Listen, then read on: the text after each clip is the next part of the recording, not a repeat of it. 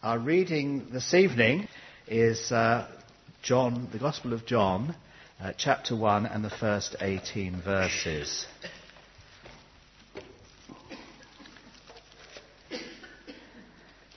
The very uh, famous passage often associated with Christmas um, lessons and carols services about Jesus, the Word. An appropriate reading today, as many churches um, observe this particular Sunday as Bible Sunday. So the Word is not just a book, but also a real person. In the beginning was the Word, and the Word was with God, and the Word was God. He was with God in the beginning. Through him all things were made. Without him nothing was made that has been made. In him was life, and that life was the light of men. The light shines in the darkness, but the darkness has not understood it. There was a man who was sent from God. His name was John.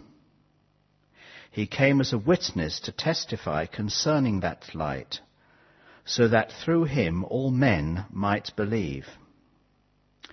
He himself was not the light. He came only as a witness to the light. The true light that gives light to every man was coming into the world. He was in the world, and though the world was made through him, the world did not recognize him. He came to that which was his own, but his own did not receive him. Yet to all who received him, to those who believed in his name, he gave the right to become children of God. Children born not of natural descent, nor of human decision, or a husband's will, but born of God. The Word became flesh and made his dwelling among us. We have seen his glory, the glory of the one and only, who came from the Father, full of grace and truth. John testifies concerning him. He cries out, saying, "This was he of whom I said, 'He who comes after me has surpassed me, because he was before me.' From the fullness of his grace we have all received one blessing after another. For the law was given through Moses. Grace and truth came through Jesus Christ. No one has ever seen God, but God, the one and only, who is at the Father's side, has made him known."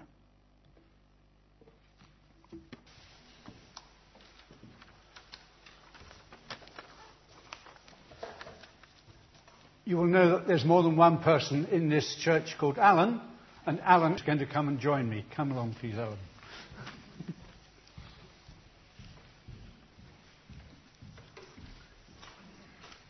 Good evening. Hello. I want you to answer a few questions for the benefit of our friends here. How old you when, were you when Mister and Missus Graham adopted you into their family? And when did you first know that you'd been adopted? Uh, I would have been about a year, just over, uh, when they adopted me. I remember it well. When did I first know that I'd been adopted? Um, it's something that I've always been aware of. But I have a very uh, clear memory. Uh, I would have been aged probably two and a half, three years of age, bouncing on my father's knee and him asking me, "Are you glad we adopted you?" At that age, I wouldn't have had any comprehension of, of the question, uh, but I understood that the answer that was required was in the affirmative. Now, there's a, there's a classic question that all Uh, interviewers asked now on television and radio, how do you feel about it at the time? I can't honestly say I had any feelings about it. How would you at that age? Did your parents ever explain to you why they had decided to adopt a child? Not explicitly, no. Um, I guess as I grew older, I understood that it was something um, that they were unable to have children themselves. Um, I think now I understand it was probably in some way connected with the fact that Dad's national service was done in the Far East, so it was a medical issue uh, as a result of that time. Um, but um, it was something that they never discussed with me, no. no. no. Were there any other children in your family? And if there were, did you ever talk together about this kind of thing? Uh, yes, I have a sister who was also adopted. Um, again, one of the earliest memories I have is going to uh, choose her with Mum and Dad. um, but no, it was not something that she and I uh, discussed privately, uh, just that as a family it was always something that we knew and would acknowledge. Yeah. So again, in this matter of, of, of how the home felt, I mean, you, you must have had friends that you visited when you were a child, going to their homes as well. Mm-hmm. Uh, were you conscious of any kind of different atmosphere in the, in your house or the house of people whose children were born naturally? No, not in not in regard to the relationship between um, child and, and parents. No. Mm. no. So in that, in that sense, it was a, it was a very Uh, happy home that you, and the, the life that you had was a very happy life with your with your parents then. Very happy, and so far as I could judge, perfectly yeah. normal by comparison to my friends of that mm. age. Yes. Mm. And nowadays we hear quite a lot about people who, when they grow up uh, and realise that they've been adopted, they feel a need to find out who their natural parents were, and some of them go to great lengths to, to try to make contact with them. Is that something that you've ever thought about or felt was important? I've never felt it was important. Um, in a way, I almost felt it would be unloving and disrespectful to my parents to do that. Mm. Um, I can't say I haven't thought about it, but it was something that I would certainly never have done whilst they were alive. Mm. Um, they've both died in the last couple of years, and strangely, I don't feel the need to do that now. Yes, yes. I suppose there's a testimony to the reality of the of the relationship you had with your father and mother, that, that there, there was no purpose for you in Absolutely, in, in, yes. in moving away from that from that position. Now, clearly, you've given us a very positive picture of what it meant to you in your in your family. Can you think of one particular example where the the care and love that your father Uh, my, uh, showed towards you was standing out in your life?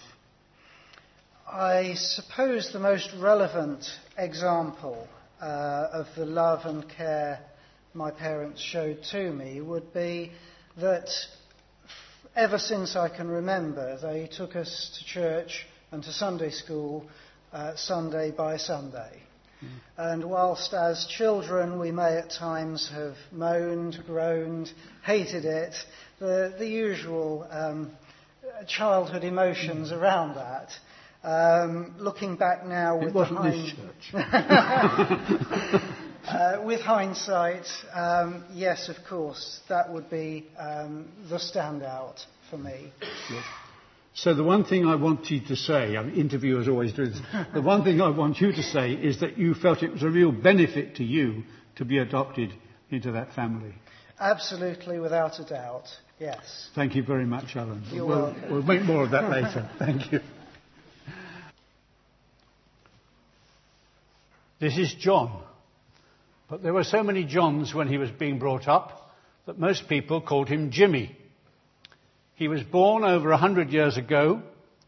He left school at thirteen, and his first job was driving a horse and cart for a laundry.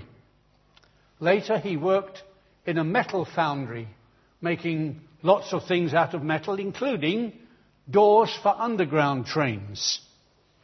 He was converted amongst the Plymouth Brethren, and he went to heaven thirty-five years ago.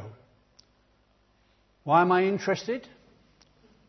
Because I'm proud to call him my father. And I have the right to be his child. Will you please look with me at John chapter one and verses twelve and thirteen. John one, twelve and thirteen.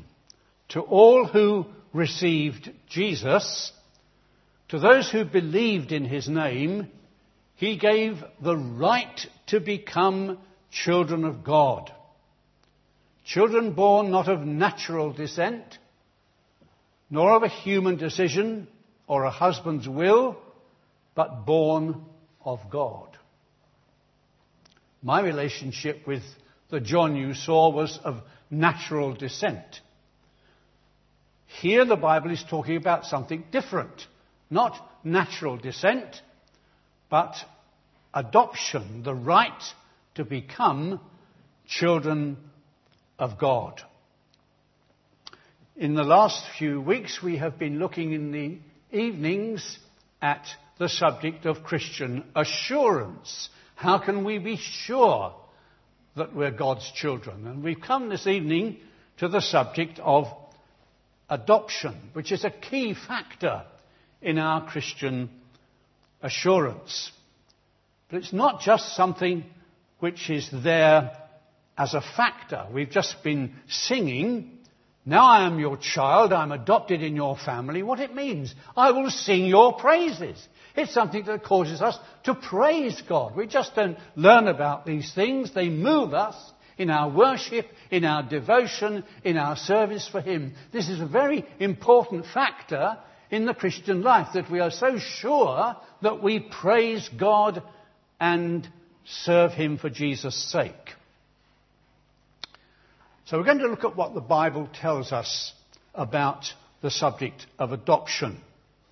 We're going to look at these main headings, what the Bible tells us. First of all, that adoption was different then. We're talking about Bible times.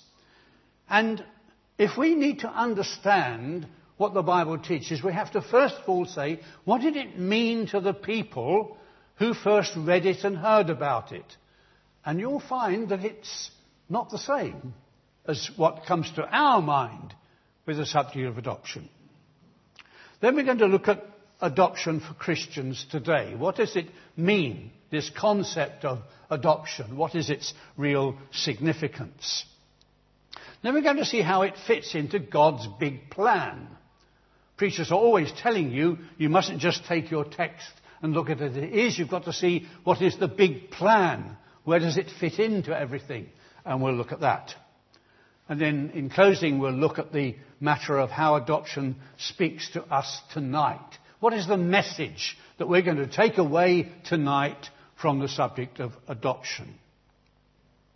So let's begin with this matter of how adoption wasn't the same then as it is today. Today, as we've heard from uh, Alan, many adoptions take place because uh, a family cannot have children naturally, and so they take the opportunity of finding children that are in need and saying, we will adopt them so that we can be a blessing and a help to this family, just as it was in uh, the case of Alan. But in the Bible times, especially in New Testament times, there were three different cultures, see, three different customs where adoption was prevalent. And the first is the the Roman Empire. You know that Israel was part of the Roman Empire. You have all the Roman soldiers occupying the country at that time.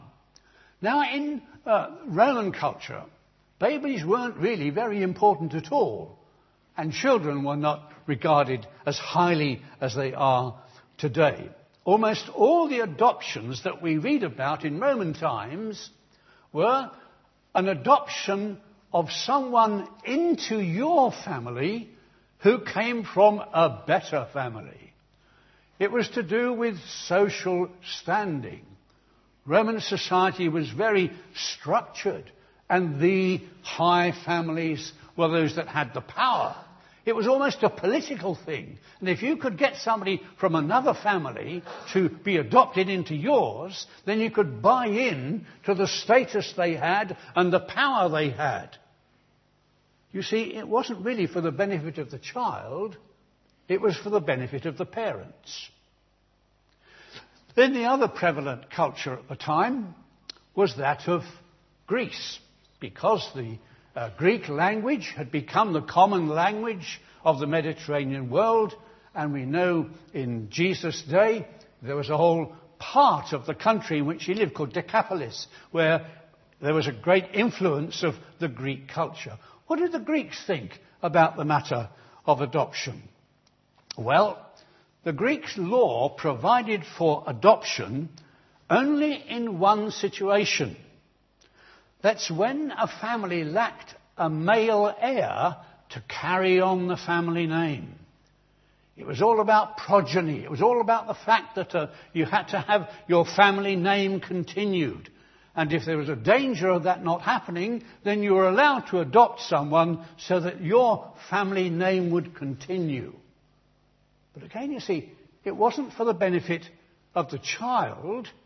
It was for the benefit of the family name. But you say, what about the Jews? What do Jewish families do about adoption? Well, one thing we need to correct ourselves about, we tend to think about most people in the Bible living in towns, but they didn't. Most people in New Testament times in Israel lived in the country. We read about some of them going to school, but they were only the, the privileged ones that went to uh, become Pharisees and have special education. Most of the people lived in the country as farms. And do you know who worked on the farm? The children. And so the more children you had, the more workers you had. So if you could, when you were feeling a bit of the pinch of how much work you had, if you could find another child that perhaps didn't have any parents and you could adopt them into your family, you had more workers. And the more they grew up, the harder they worked. And very importantly, the more people who could look after you. There were no pensions, no social security, no provision made for the elderly. What was the provision made? It was your children. So the Jews allowed for adoption for the benefit of the parents. Can you see then how revolutionary this Bible teaching is going to be about God adopting people into his family, not for his benefit, but for ours? So let's move on, shall we, to look at this subject of adoption, what it means for Christians today. And the first great fact which comes to us from the Bible is that adoption is an act of God, an act of God's free grace. If you want the proper definition from the Shorter Catechism, brought up to date in our language, it says, by adoption we are received into God's family and given the right to all the privileges of being children of our Heavenly Father. The key words are there. Family, Father, privileges, and given the right to these things. I asked that we might have this moved just for today, and my friends did it for me. They moved it from over there to here. How great is the love the Father has lavished on us, that we should be called children of God, and that is what we are. Now, there are none of you here who know so much about the King James Version as people like me who were brought up on it. In the King James Version, the last bit, and that is what we are, is missed out. I don't know why. But the great Baptist preacher Spurgeon has the privilege of living at a time when they revised the King James Version, and something called the Revised Version came out. Nobody uses it now. But he preached a sermon on a jewel from the Revised Version. What was the jewel he found in the Revised Version that wasn't in the King James Version? It was those last words, and that is what we are. We are the children of God. By adoption into his family, we have that right. Now, I want to just say something about that before we move on. You see, the Bible often talks about becoming a Christian as something that we do. We must repent of our sins. We must do that. We must turn to Jesus. We must ask him to be our Saviour. Now, there's nothing wrong with describing becoming a Christian in terms of what we do. But that's not what this is about. This is about what God has done. It's his side of it. He has adopted us. He has given us the right. It is the act of God's grace, far beyond anything that we deserved. When we were yet sinners, Christ died for us. And the great importance of that is that when God has done it, nobody can undo it. What we have done is often done imperfectly and not well. But when God does something, he does it perfectly, he does it well, and nobody can stop him. No wonder then, this is something to our assurance. We are assured that we belong to him when we are aware of our adoption. The next thing I want to say about it is that it's really about our status and not about our nature. Now, that seems a bit technical, doesn't it? But in the text here, you see in John one, it's talking not about our natural descent. And nature is about what we are in ourselves. But when you think about adoption, it's about the right we have to be his children. The actual word in John one is the word for authority. We have the authority to be. Now, let's imagine that um, we were in Alan's parents' home when they decided that they're going to adopt him. And they saw this child, and they had a look at this child, and they decided, yes, they would adopt him. They went through the legal processes of it. And you know, Alan's been kind enough to give me something to prove it. I have here nothing less than the legal adoption certificate of Alan when he was adopted. And this is all stamped with the right stamps. You see, this is something legal. This is something that's been authorised. But you see, if the week after he was adopted in this way, you looked at that little baby again, you wouldn't see any difference, would you? No difference in what he looked like. If you took the trouble to x-ray him, his inside wouldn't have been any different. And his nature was not any different. What was different? His status. He was now legally inheriting in that family. He had rights and privileges in that family which he didn't have before. So although there are things that the Bible says about the new birth and the new nature and our coming into the inheritance of God, what is in sight here is the legality of that and the authority of that. Now, what does that mean? Well, the Bible piles it on when the Bible talks about all that this means, because it talks about our being heirs of God and joint heirs with Christ. So what was Christ going to inherit from his Father? What is the purpose for which the Son of God came into the world and then to enjoy the inheritance in the world to come? All of that becomes ours, not by our nature being changed, but by our legal status being changed.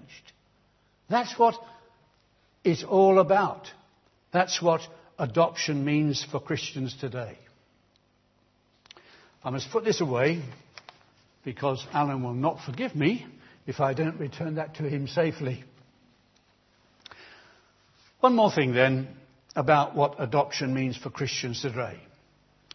And that is that it's true whether we realise it or not. Alan knows that he was adopted. But there are some people who are adopted into a family and their parents don't tell them. Some of them wait until they're grown up before they tell them. Some of them don't ever tell them. You can be adopted without knowing about it. And very sadly, there are some Christians who have been adopted into God's family, but they don't seem to know about it. They don't think about it. They've never really understood what the Bible says about it. And they're still God's children, but they lack something that those who know have. You see, Alan was so thankful to his parents, wasn't he? And we are so thankful to our Heavenly Father. We're thankful that he took us when we are rebels and enemies to him and brought us into his family and adopted us, and all our sins were dealt with by the Lord Jesus Christ. And now we are so thankful, we want to praise him. We want to thank him. We want to show him. We want to serve him. This is, in fact, the motivation for something that next Sunday night another preacher is going to talk about, the whole matter of being made holy, about sanctification. We are sanctified by our responding to God's law and his purpose for us because we're grateful. The motive for our sanctification is the knowledge of our adoption. It's the gratitude we share with all who are his children. Can you see then what it meant for those Christians who first heard about it? Let's move on then. Adoption in God's big plan. How does this fit in to what God has told us about his plan? Well, I want you to turn in your Bible, please, to Ephesians chapter one. Because you probably remember that Ephesians begins with great praise to God. And Ephesians one, verse three, starts like this. Praise be to the God and Father of our Lord Jesus Christ, who has blessed us in the heavenly realms with every spiritual blessing in Christ. For he chose us in him before the creation of the world, to be holy and blameless in his sight. In love, he predestined us to be adopted as his sons through Jesus Christ, in accordance with his pleasure and will, to the praise of his glorious grace. In God's big plan, our adoption was decided before the world was made, before we were created, before anything of this universe was made. God knew what he was going to do. And he knew he was going to have a saviour for lost sinners. And he knew their names. And he predestined those who were to be adopted into his family. Don't be afraid of this word predestined. It gets a bad press. Predestination means just what it says. It's about our destination. You wouldn't expect God to start something and not know where he was going. You wouldn't expect him to say, I've got a plan, but I don't quite know who's going to be in it. God has previously decided these are the ones who are going to be in heaven with Jesus. They're going to be adopted into my family. Now, this was all done before Adam was created, before we were born, before our parents were born, before history opened its first pages. This is what God has done already. Now, what does Paul react to that? He says, praise be to the God and Father. When he comes to this matter about being predestined, he says, in accordance with his pleasure and will, to the praise of his glorious grace. This isn't something to mystify us. It's something to move us to worship and praise God for what he has done, despite who we were and despite the way in which we lived before. It was decided before the world ever was made. But now, the next thing in God's plan is that it's experienced here and now. It's for us to know about and to live through now. One other text to look at, and that is in the letter to the Romans. Romans chapter eight has a good deal about the subject of adoption in it. We haven't got time to do it all. Verse fifteen. You did not receive a spirit that makes you a slave again to fear, but you received the spirit of sonship. Exactly the same word as we have in all the adoption texts. You have received the spirit of adoption, and by him we cry, Abba, Father. The Spirit himself testifies with our spirit that we are God's children. The experience of being adopted is something made real to us now by the Holy Spirit. The Holy Spirit is given to us as the Spirit of adoption. What does he do? He gives us the assurance. He testifies with our spirit. Our spirit says, yes, thank you, Father. The Holy Spirit generates in us, moves us, directs us in our living now as those who have the Spirit of Christ, God's only begotten Son, living in us. So as Christians, we have Christ in us. We have the Spirit of Christ in us. We have the Spirit of adoption. What does it mean? It means we can pray. It means we can call him Father. It means we can come to him in our prayers. We can have access to him immediately, whenever we need him. Now, I know it's an old picture, but it's, it's still worth painting again. Buckingham Palace with the Queen and all the dignity of her authority there. And if you wanted to go and see her this afternoon, you'd have to go through a lot of protocol and stages, and there would be a lot of scrutiny, and probably we wouldn't get in, would we?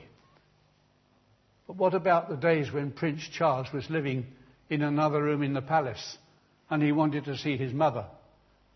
Did he have to go through all of that rigmarole? No. He could go to visit his mother and his father because he's a child in the family. And that's what this is about. We have the spirit of adoption. We can call God our Father. We can have this intimate relationship with him. We can pray to him. And what a blessing it is. What a blessing. What a privilege. This is not just an inheritance for the future. It's something that we enjoy here and now. And this is no mere human monarch. This is God, the creator of the universe. God, the Lord of heaven, the one who has all power to do all that he wills. He's the ruler of history and the ruler of my history and yours. We can come to him and call him our Father. Yes, we're muddled sometimes. We've got all kinds of hang-ups. All the problems of our past are with us. We have mixed emotions and we have mixed motives. But does he turn us away? No, because we're adopted. We have the same right to come into the presence of our Heavenly Father as Jesus has. We are joint heirs with Christ. Can you see? This is something, yes, it began before the world began. But for now, for here and now, it is such a great blessing. But then we need to see from the Bible that it will be enjoyed only fully when we get to heaven. If you run down your finger in Romans eight to verse twenty-three, it says here, We wait. We wait eagerly. We wait eagerly for our adoption as sons, the redemption of our bodies. Hold on, you say. You've told us we're already adopted. Why have we got to wait for it?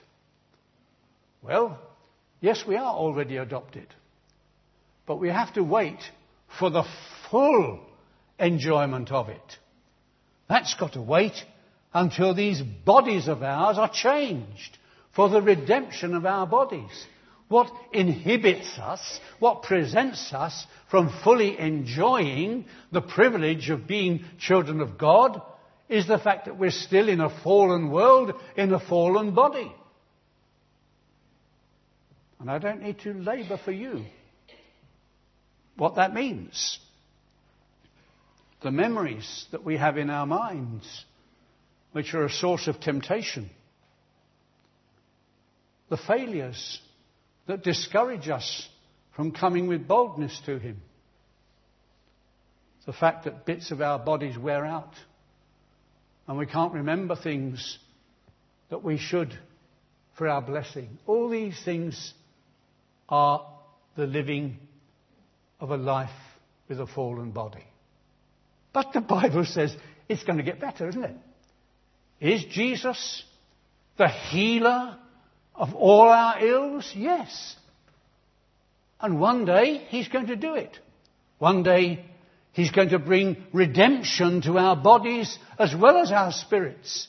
And it's going to be the opportunity for us to enter into the inheritance in the world to come.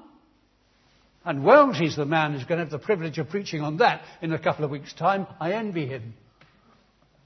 To preach on the subject of glorification is the reminder that the full enjoyment of our adoption awaits the return of our Lord Jesus Christ.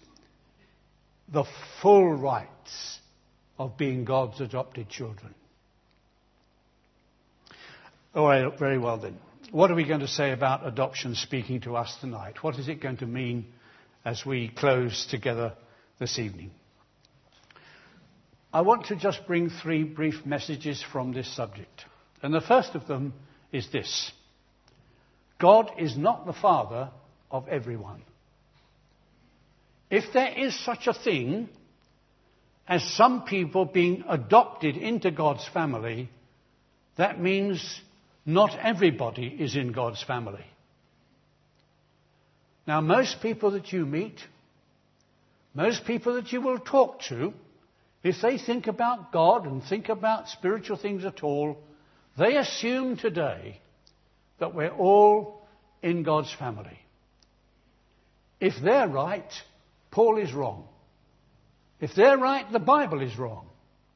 The Bible tells us that there is such a thing as being adopted into God's family. So all the rest of the people are not in God's family. However hard it may seem, whatever the problems that may bring, it's true. And it's true because that's the teaching of the Bible.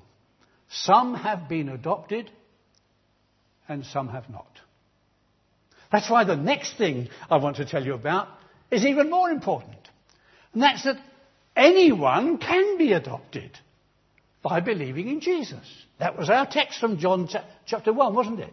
As many as received Him, all who received Him, to those who believed in His name, He gave the right to become children of God.